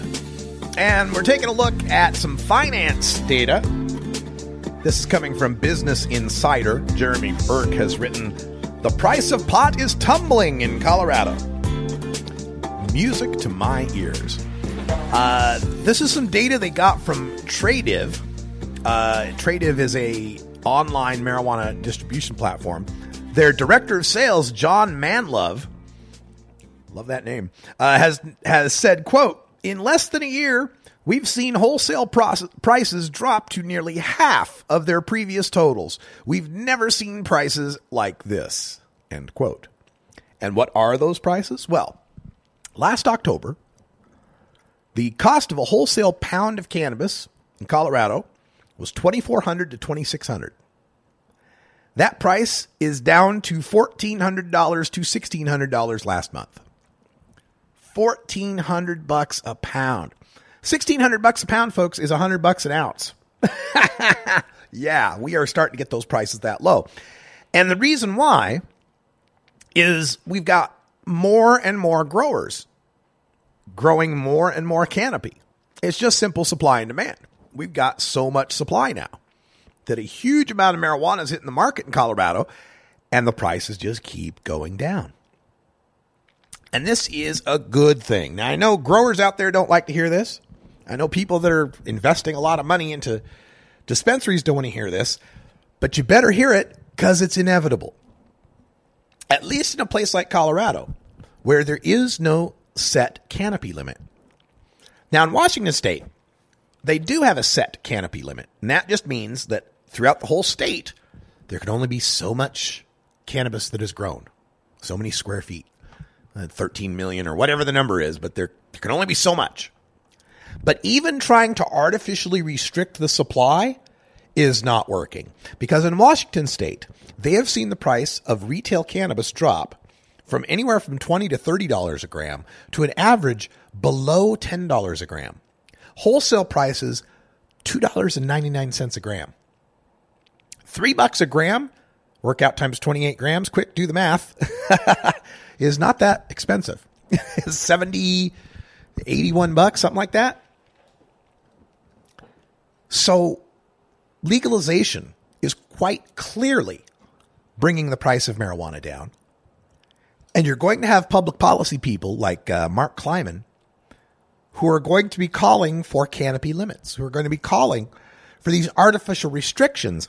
And they're going to call for it based on the idea that if pot gets too cheap, too many people will smoke it. Too many people will smoke it too often. And we've got to stop them for their own damn good. But this news coming out of Colorado and Washington is great for us consumers. And as we see more states coming legal, especially, oh my God, when California becomes legal. And they're starting out for the first five years of California, or till 2020, I think. First four years of not issuing any grows larger than an acre or 22,500 square feet indoors. They got a cap. They're not going to do any mega grows, unlimited size grows. Not going to do any of those for the first four years. So, you know, some of the smaller growers can get themselves established. After 2020, when you're allowed to grow as large a cannabis farm in California as permitted, and who knows how large that's going to be, folks, we are going to see a drop in cannabis prices that is going to take old hippies back to the day. Back in my day, we used to buy it for five bucks an ounce. You might get back to that day. Maybe not five bucks. There's still going to be taxes. There's still going to be fees. There's going to be a certain floor at which cannabis prices cannot drop any lower. But for these different states that legalize, trying to maintain their own canopy limits when they're next door to states that don't have canopy limits is going to prove fruitless. Washington state's got a big surprise coming up for it as Oregon's grows, recreational grows, get to be licensed and start to grow. And once Californians come online, it's going to be difficult, if not impossible, for any state to try to maintain an artificial marijuana economy. And the other thing that's going to be good about this, a couple of things. One is that report that we just got from National Survey on Drug Use and Health talking about how, despite the fact we legalized and more adults are using more often, more kids are not, and fewer people are having drug addiction problems, having marijuana dependence problems for that matter. So Kleiman and his ilk, their argument about, oh my God, if we if the if the if the pot becomes too cheap, people will use it too much starts to fall on deaf ears because already the price has become much cheaper and already more people have been using it and already we're not seeing more harm. In fact, less harm. So what argument will remain to try to artificially restrict the canopy space? If adults are going to smoke pot, let them smoke pot. This is one of the things these public policy people don't get is they don't get that marijuana leaves you alone. This was an old routine by George Carlin, I remember. And I don't remember it exactly, but the basic idea, the gist of it, is pot's the cool drug. Pot's pot's your friend. Mary Jane's your friend. Like you want to hang out Mary Jane? Mary Jane's cool with that. You don't want to hang out with Mary Jane? Mary Jane's cool with that. Cocaine, meth, heroin, they ain't so cool with it. Alcohol, they ain't so cool with it. They want you to hang out. They're that kind of pal that, you know, comes over when you don't want him to come over, doesn't get the hint when to leave, always wants to drag you out to the latest party. that's that's those kind of drugs. And and these people and it's and I don't blame them sometimes because really for a lot of them the only deep understanding they have of any drug is alcohol. And so if your only only understanding of drugs was alcohol, yeah, you'd treat pot the way these people are trying to treat pot. You even hear it in their in their rhetoric when they talk about well, you know, their their their reluctance like, "Oh, well, alcohol it's already culturally ingrained, it's too late." But why should we let there be a third drug? They've actually got the attitude that that like we could prevent more harm by having fewer drugs. And and we've got to eliminate as much of that drug use as we possibly can because to them it's as bad as alcohol. And they see all the terrible stuff happening from alcohol the drunk driving the arrests and the abuse and the domestic problems and all the cirrhosis and death that we get from alcohol. And so to them not knowing what pot is or what it does or how it affects people i can see why maybe they think it's so evil it needs to be restricted. Because they can't differentiate. They, they have no idea you know, it's like it, it's like if your only exposure to a dog had been a you know one of Michael Vick's beat up pit bulls that attacks you on sight, you might be skittish of pit bulls from that point on. And and with uh, with drugs, the drug that's legal, alcohol, if you could make the list as like if if we could start over, if you could start over, and the goal was let's pick the sh- the worst drug for society and let's make that one legal, you'd have picked alcohol. that's the one that would be. We couldn't have picked a worse drug to be the legal drug. So that's the snarling, angry pit bull drug that these people have their first experience with, or first under, or only understanding of. And so when the nice, calm, loving pit bull called marijuana comes up, they think it's the same snarling dog. And that's what leads them into this irrational thinking.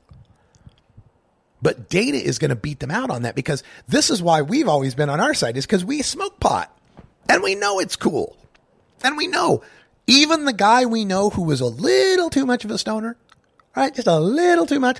Even that guy ain't a drunk, ain't a tweaker. He, he's not causing serious problems to other folks. He might not be achieving everything he can in his own life, but it's not the worst thing you ever seen, right?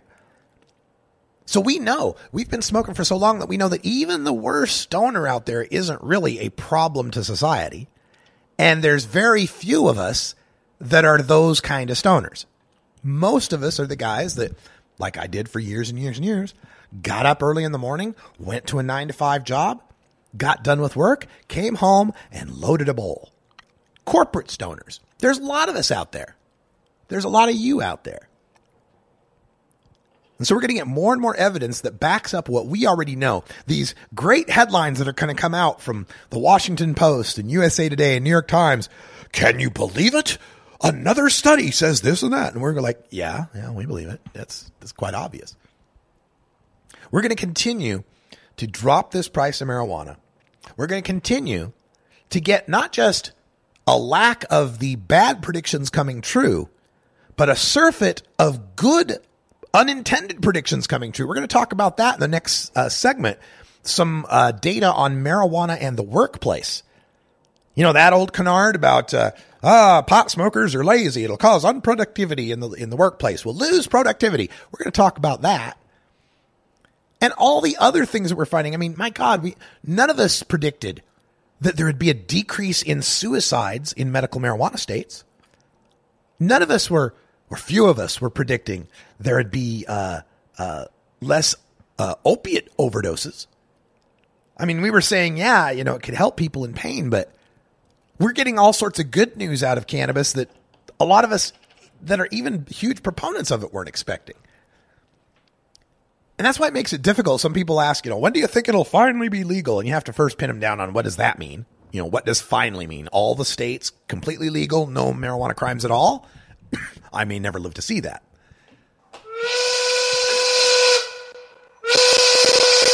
It all goes to show you that it's always something. Ah, that breaks my heart. Of course, you know, we lost Gene Wilder uh, to Alzheimer's disease this week. And of course, Gene was so in love with his third wife, Gilda Radner, who died of ovarian cancer. Two of the funniest people we've ever seen taken by something cannabis can help. Happy 420.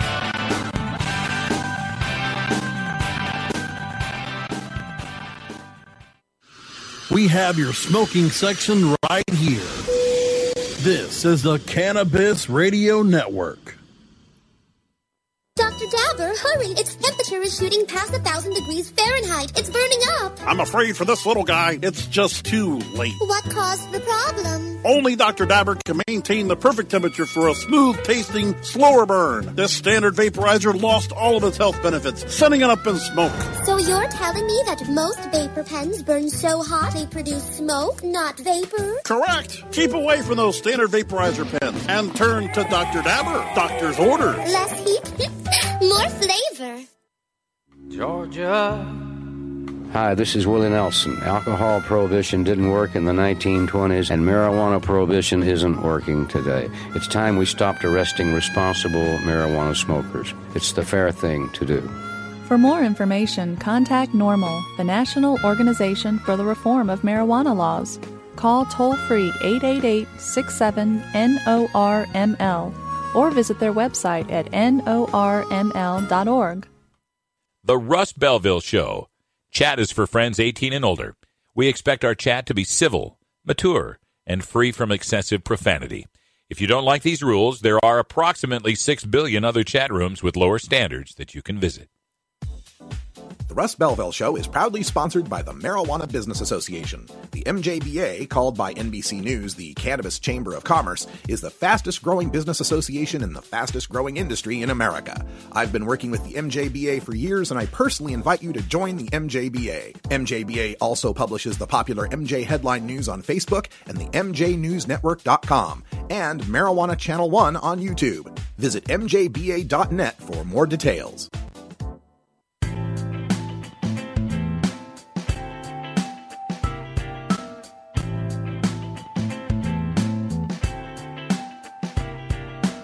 And blue.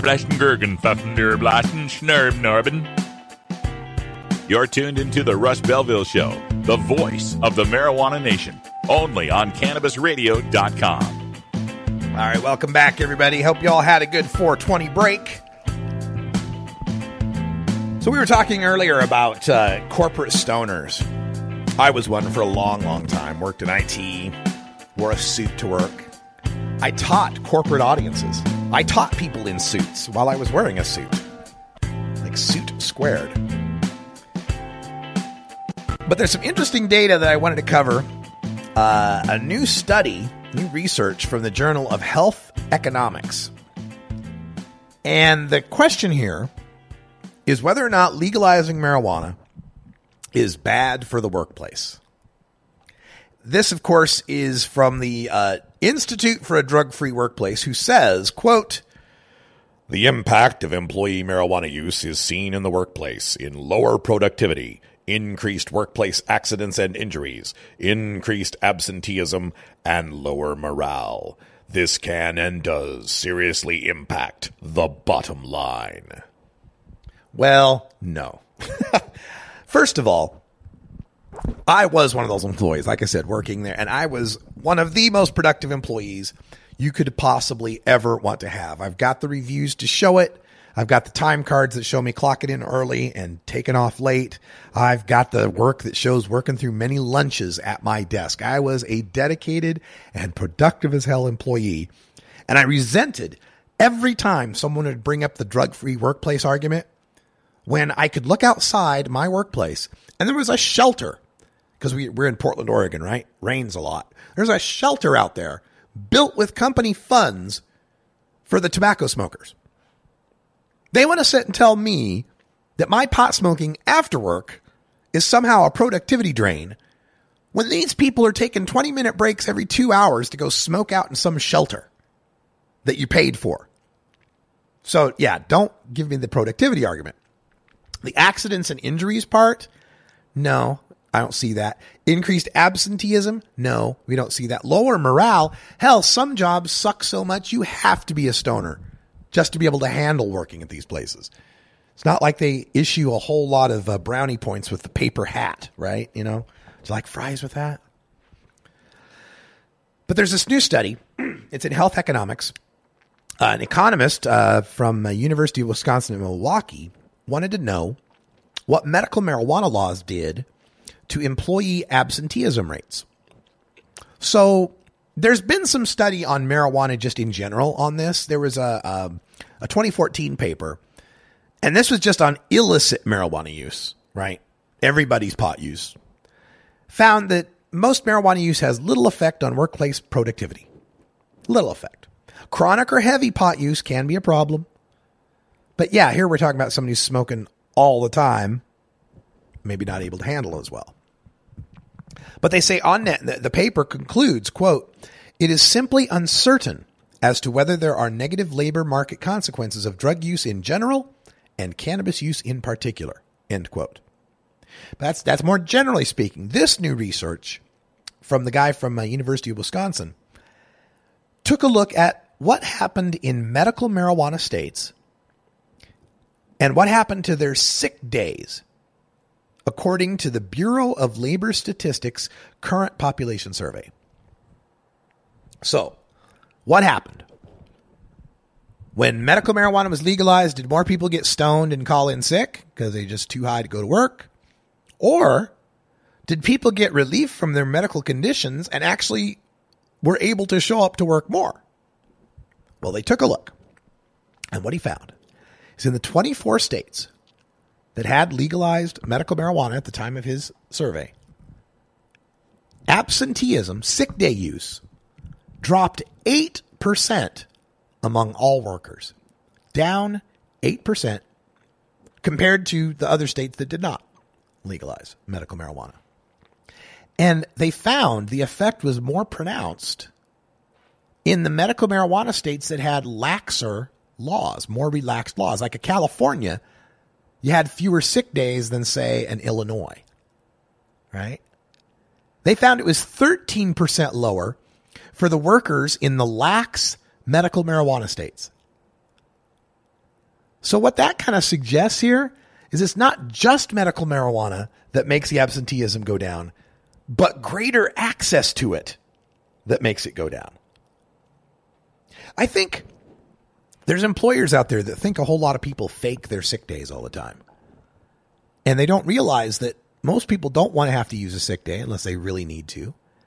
And that for a lot of these people, the use of medical marijuana can take from them the need to use Oxycontin or some other horrible prescription.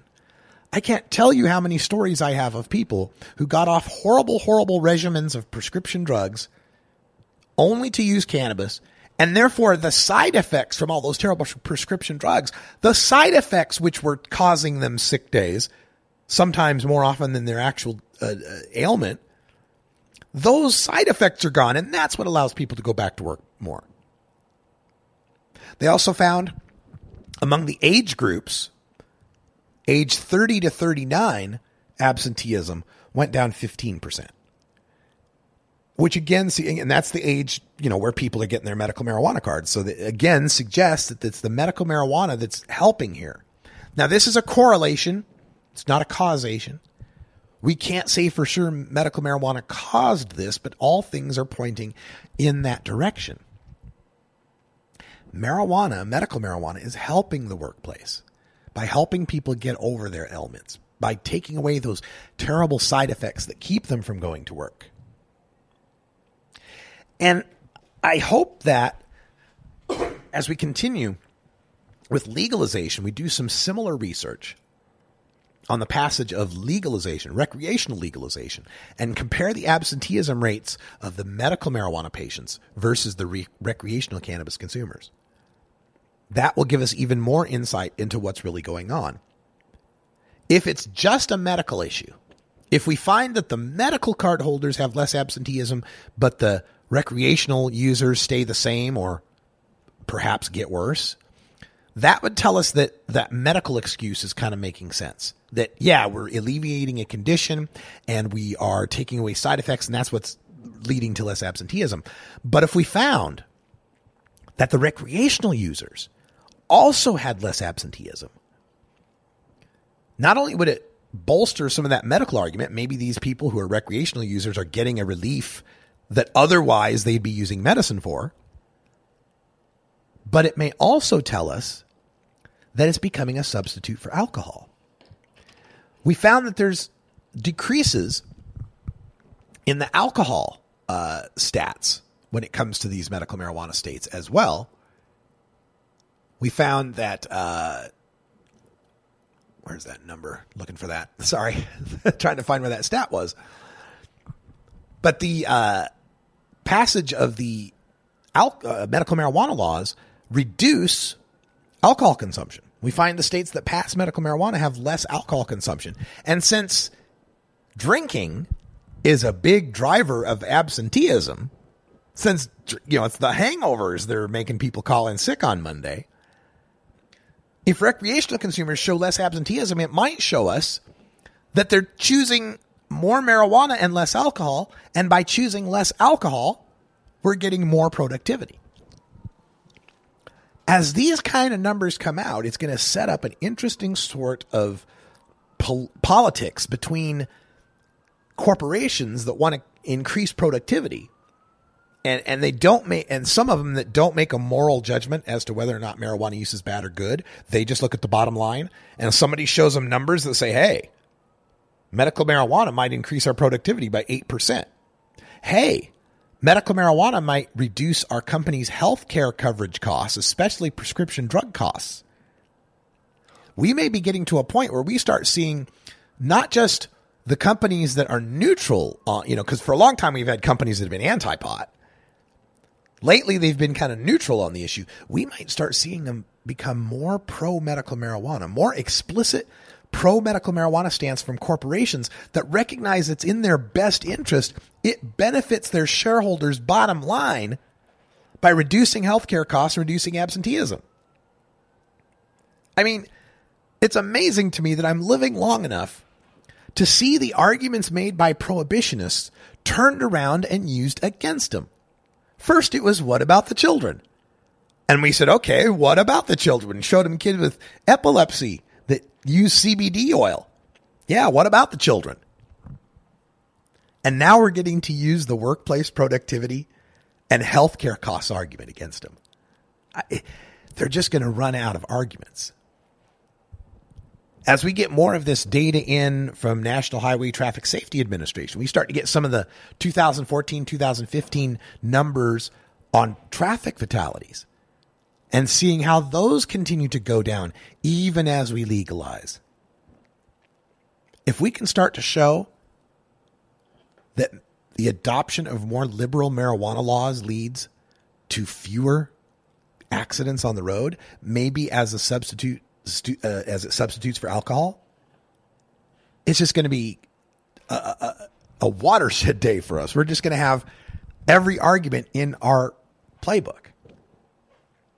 I'm thrilled at the idea that I'm going to live long enough to get to use these arguments that the prohibitionists have been using against us for so long.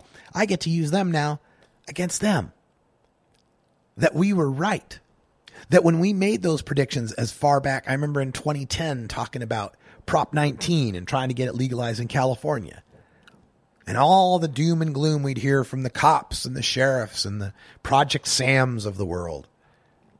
And so far, everything we said, even as far back as 2010, about what would happen when we legalized marijuana, has come true. No more kids are using it than they were using it before. And fewer kids are binge drinking now, and fewer kids are cigarette smoking now.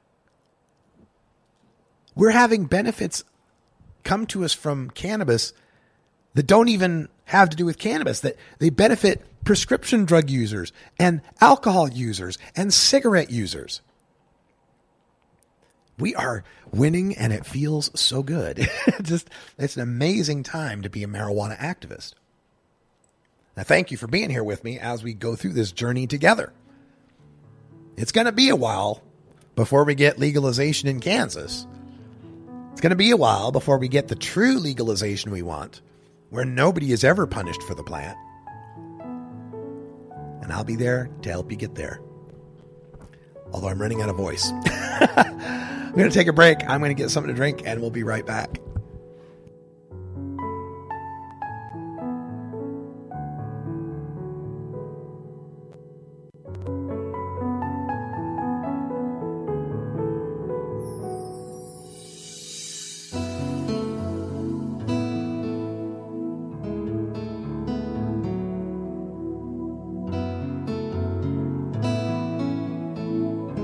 This is the Russ Belville Show on CannabisRadio.com.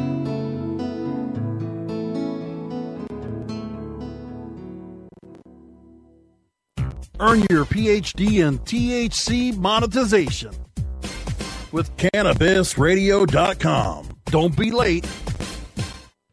While the feds and state are doing their dance, you still need to transact business and manage your cash. Go professional and let your customers pay with PayQwick. They pay you and they earn rewards points. PayQwick connects to your bank account for free and secures all of your transactions. And with PayQwick, you can pay your producers and processors for free. Plus, it pays to have it because it makes depositing your cash safe and so easy. No cops, no crooks, just compliance and comfort, knowing you have your cannabis business in check with PayQwick. PayQwick, the safe and easy way to pay. P A Y Q W I C K dot com. CannabisRadio.com keeps you in the know Monday through Friday on air and on demand with Cannabis Radio News, presented with the definitive worldwide news source, the Associated Press. Stay informed with exclusive news on all things cannabis. Cannabis Radio News, live weeknights at 6 p.m. Eastern, 3 p.m. Pacific, during the Russ Belville Show, or download the daily podcast exclusively on CannabisRadio.com, as well as iTunes, Stitcher, and iHeartRadio. When breaking news happens in the cannabis industry, Cannabis Radio News delivers the details first. This is the Russ Belville Show, annoying Kevin Sabet since 2012. Coming soon to a city near you, Cannabis Finance Boot Camp. Get all your cannabis accounting, legal, and compliance questions answered by their knowledgeable panel of industry experts who want to help your cannabis business boom. Whether you're a grower, dispensary operator, or a newcomer to the field, your cannabis business needs Cannabis Finance Boot Camp. For information on upcoming events, visit CannabisFinanceBootcamp.com.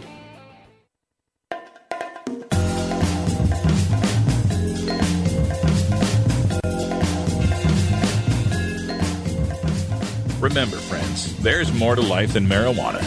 I just can't remember what it is. Why'd I come in here? You're tuned into the Russ Belville Show, the voice of the marijuana nation, only on CannabisRadio.com. Welcome back, everyone. 38 after the hour. I want to talk a little bit about adult marijuana lounges, pot clubs, coffee shops, cannabis cafes, whatever you want to call them. We need them. This has been one of the most frustrating ass, uh, facets. one of the most frustrating facets of marijuana legalization. Getting us a place where we can smoke. It's it's funny. We we have these campaigns. They say treat marijuana like alcohol, and we get the public behind them. Treat marijuana like alcohol, and then we get it legalized. And the way they think treat marijuana like alcohol means is Go smoke your pot in your house and close the curtains and don't let anyone see you. And you better own the house, damn it. it's like it's like, you know, It's like those, uh, you know, those laws back in the Jim Crow South, right? Oh, sure, you black people have the right to vote, but, and then they have the poll tax, or the literacy test, or whatever the hell. Oh, sure, you got the right to smoke pot, but just nowhere to smoke it. If you're, you know, if you're homeless or a tourist or a renter, you've got nowhere to smoke pot. It's not legal to smoke it in public. Can't smoke it in the streets, can't smoke it in the parks, can't smoke it in the bars. And landlords can ban your smoking in their place. So, where are you supposed to smoke it? What good does it do us to have the right to purchase, possess, and grow cannabis if we can't smoke it? And, and this has been such a vexing question. And again, it goes back to that uh, discussion I had earlier, the talk I was saying about uh, uh, how they perceive of marijuana. It, it's a deadly Schedule One drug, and it's not legal like alcohol, so it must be scary as hell. And and they don't for a second question the existence of bars. And that's what's really maddening about this. Every state that's got legal marijuana has hundreds of taverns and pubs and nightclubs and bars. Hundreds of them. Some places you can find multiples on one block. all dispensing alcohol, all dispensing it to people who some of them drove there. And we don't bat an eye. We just think, oh, well, of course there's bars. People got to have a place to gather and drink. And it just blows my mind that any society that can accept a bar with a parking lot can't get its mind around a, a, a pot lounge. I just, what bad thing do you think is going to occur? I guarantee you there's no barroom brawls going on at the pot lounge. there's, there's, uh, even if people are getting stoned and driving away, the most stoned of them is a better driver than the guy coming out of the bar. I've got the, I can show you the studies. So what do they think is the thing going on? What they, what's the terrible thing? the other frustrating thing is that we're talking about pot lounges that are bring your own bud. No alcohol allowed, no tobacco smoking allowed. Just bring your own cannabis into a room with other people to smoke. Oh God, no, we can't have that. Oh God. We told you the news earlier today of uh, Denver NORML. Their public use initiative didn't get enough signatures, but the uh, the one backed by um, uh, Kayvan Khalatbari, the other initiative. Uh, so it's Denver's a weird place, right? It's like uh, and and Tvert and some other guys. Um, was it Kalahbari the first time, or was it Vicente? Whatever. But th- that same group of people, they put an initiative. They were going to have a public use initiative. It got enough signatures, but they pulled it from the ballot because they thought they could work with the officials. And then uh, in the intervening year, it turned out, nope, nobody's going to work with anybody. Just wanted to delay it. So now they're back, and this is their new initiative, this neighborhood approved one, which would actually be a better one than the Denver NORML one because it would allow any place to have pot. You could have pot at your yoga studio. You could have pot at your museum. You could have pot at your bar, whatever. All you'd have to do is get backing from your local neighborhood group and get a license. So we'll see what happens in Colorado, at least in Denver. There are some pot lounges outside of Denver in some of the other cities that seem to be operating uh, and, and not having any problems.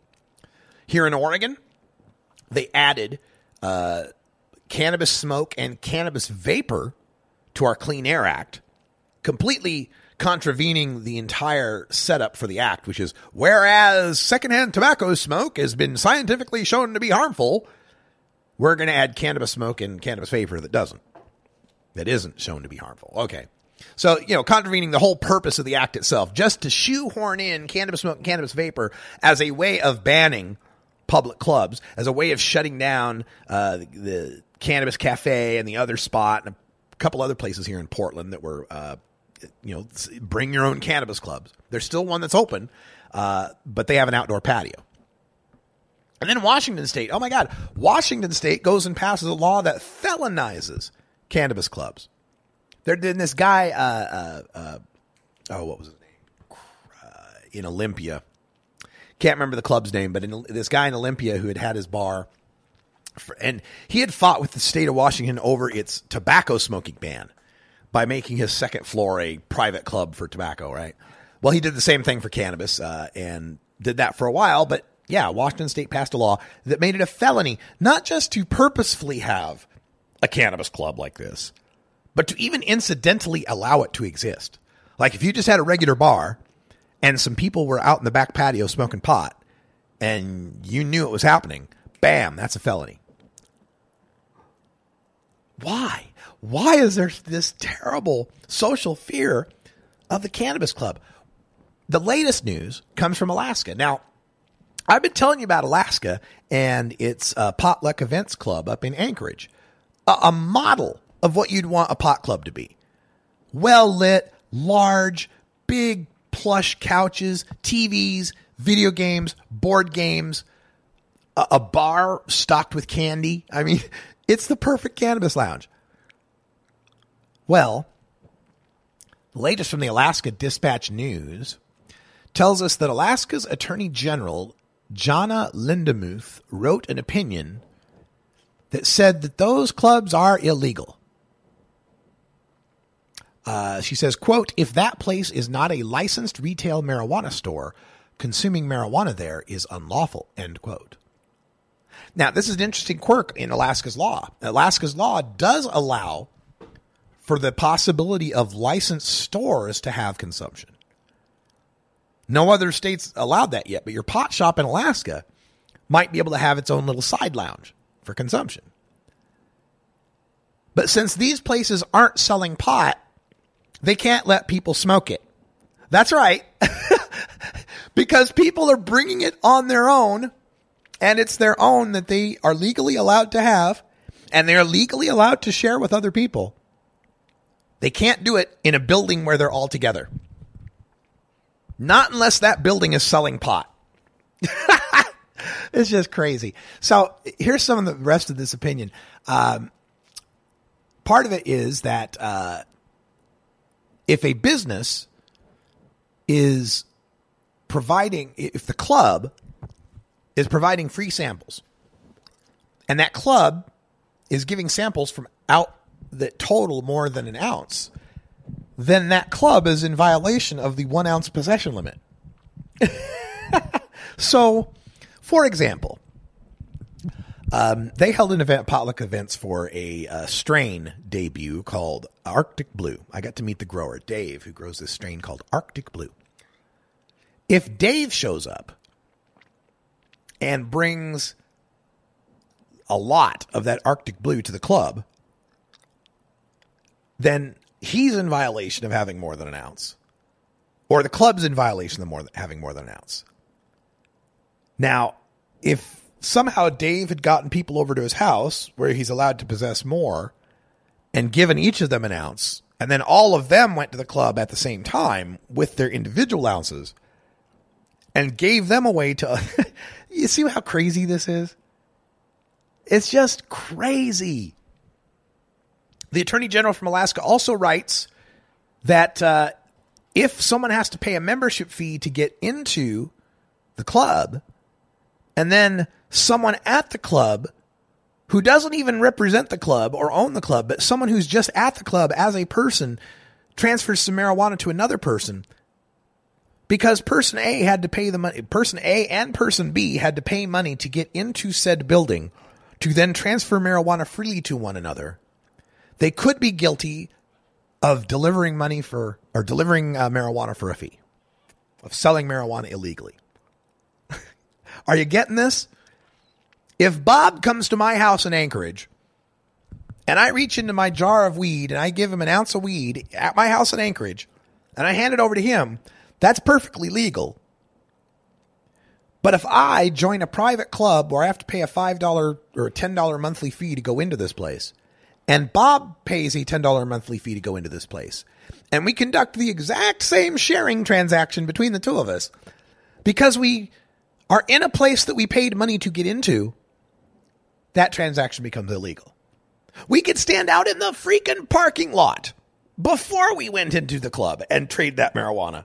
But we couldn't go into the place where no one could see us and IDs are checked so kids can't get in. No, you can't do it there. Jeez.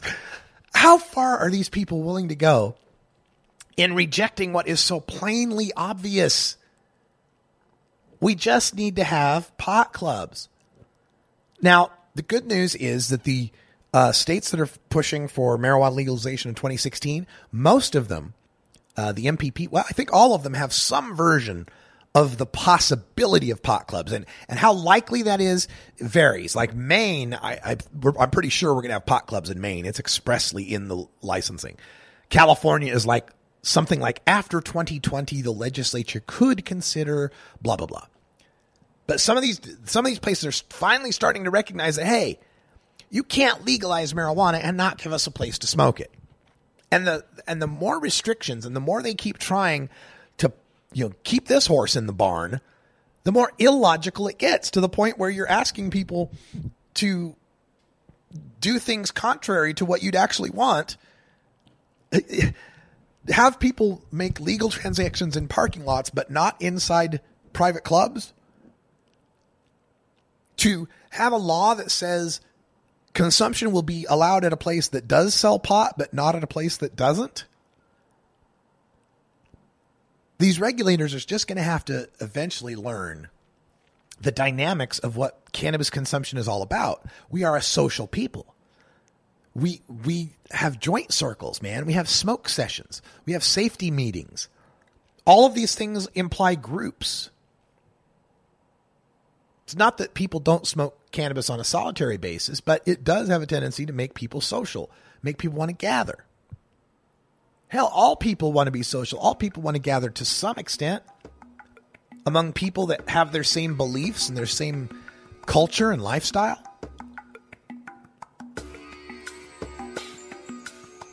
Well, I hope this battle doesn't take too long.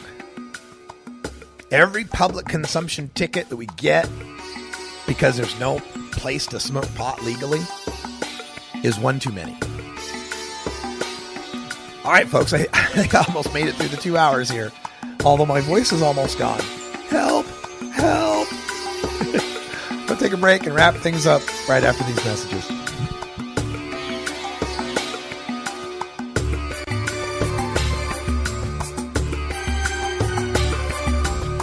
This is the Russ Belville Show on CannabisRadio.com.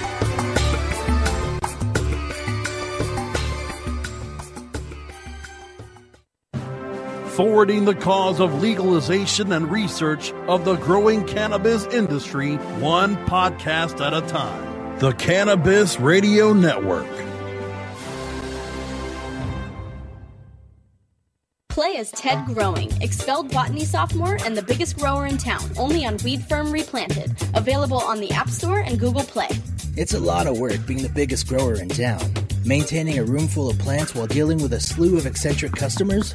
From a hardcore partier to the curious neighbor next door. Is anybody home? Help me expand my bud business by unlocking new strains, customizing my grow room, and completing challenges that you can't get enough of. Grow your empire so big you can see it from space. Low on funds? Don't worry. Weed Firm Replanted is free to download. Download Weed Firm Replanted for free on the App Store and Google Play today. Get growing, Mr. Growing. The political climate is at a fever pitch, and the fight for the social fabric of America is set for battle this November. Tuesday, November 8th, the cannabis liberation movement takes a huge step forward, and Cannabis Radio is here to chronicle this legendary moment. CannabisRadio.com and the Cannabis Radio News team will feature wall to wall live coverage of all the coast to coast voting of state amendments, ballots, propositions, and initiatives that will further progress the cannabis crusade. Join us November 8th for Vote 2016 The Path to Cannabis Freedom, only on CannabisRadio.com. You're not high. You're listening to the Russ Belville Show on CannabisRadio.com. I opted for convenience to use my personal email account. Okay. Maybe you're high too. At Herbie's Cannabis Seeds, we pride ourselves on bringing you the best quality seeds from the world's most respected cannabis seed producers, all at the lowest online prices. You can find Herbie's seeds at herbiesheadshop.com. All cannabis seeds are sold as souvenirs and as a means of preserving cannabis genetics. Herbie Seeds in no way intends to condone, promote, or incite the use of illegal or controlled substances. We strongly urge all prospective customers to check their national laws prior to placing an order. Herbie Seeds at herbiesheadshop.com. Proud sponsors of the Russ Belville Show and 420 Radio.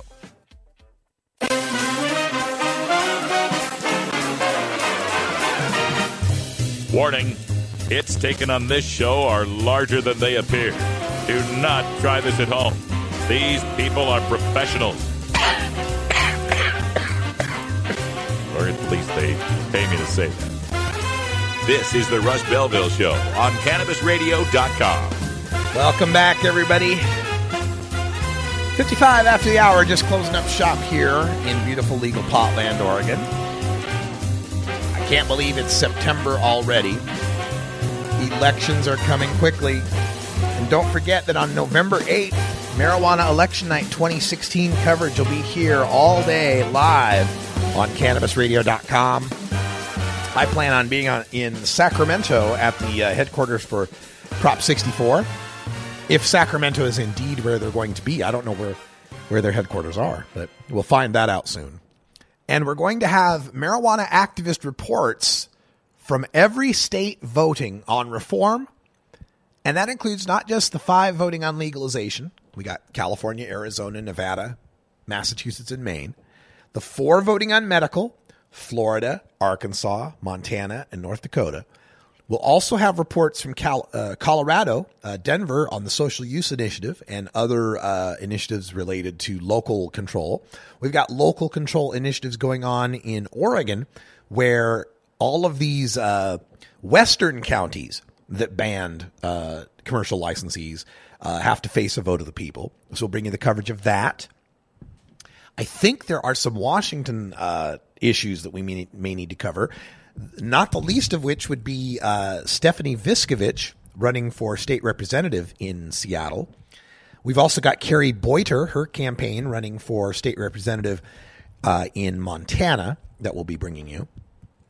And coverage of the Northern Mariana Islands, although I got to admit, I may not be able to find an activist to dial in from the Northern Mariana Islands. And we may not cover that live because I don't know what the hell time zone that is. I'm not going to be up all night, folks. But uh, that coverage coming to you on thir- uh, uh, Tuesday, November 8th, uh, Marijuana Election Night 2016, right here on CannabisRadio.com. Well, folks, that's uh, about all the time I got for today and about all the voice I have left for today. But thanks for uh, sticking with me as I try to get over whatever the hell it was that took me down. We'll be back tomorrow with more news and interviews you can use for the cannabis community. But we will be off on Monday for Labor Day. I know I'm such a slacker. Did I just take three days off? we will be back on on uh, tomorrow with another Cannabis Radio episode for you. Coming up next Tuesday, Sam Mendez from the University of Washington on his research on children and edibles. We'll get a Hemp Day report on Wednesday from Doug Fine. And on Thursday, another great guest from Law Enforcement Against Prohibition. For everyone here at CannabisRadio.com, I'm Radical Russ. Thanks for joining us. And until next time, take care of each other, tokers.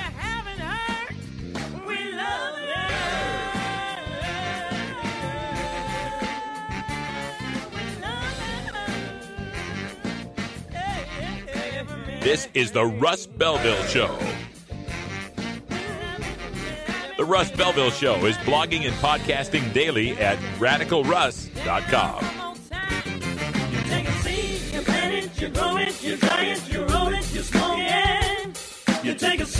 you're you're you're you're.